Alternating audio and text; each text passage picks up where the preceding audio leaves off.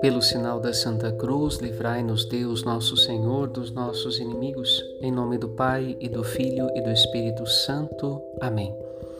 O pedido do cego Timeu é também a nossa prece em muitos momentos da nossa vida. Queremos ver o que Deus tem para nós, queremos saber Sua vontade. De fato, estes anseios são benditos dentro do coração humano. Mas o que fazer quando o Senhor nos revela qual caminho seguir.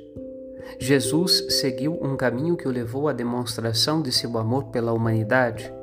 O caminho dos discípulos não será diferente. São Paulo também o experimenta. Um caminho de cruz que demonstra amor. Timeu, curado de sua cegueira, vai tornar-se discípulo de Jesus pela cruz para demonstrar amor, amor até o fim. Este também é o caminho da igreja, lutar por amor até o fim. Este também foi o caminho de Jesus, mediador da nova e eterna aliança, amando os seus que estavam no mundo, amou-os até o fim. Amados para amar, devagar Deus descortina a nossa vocação diante de nossos olhos. Padre Rodolfo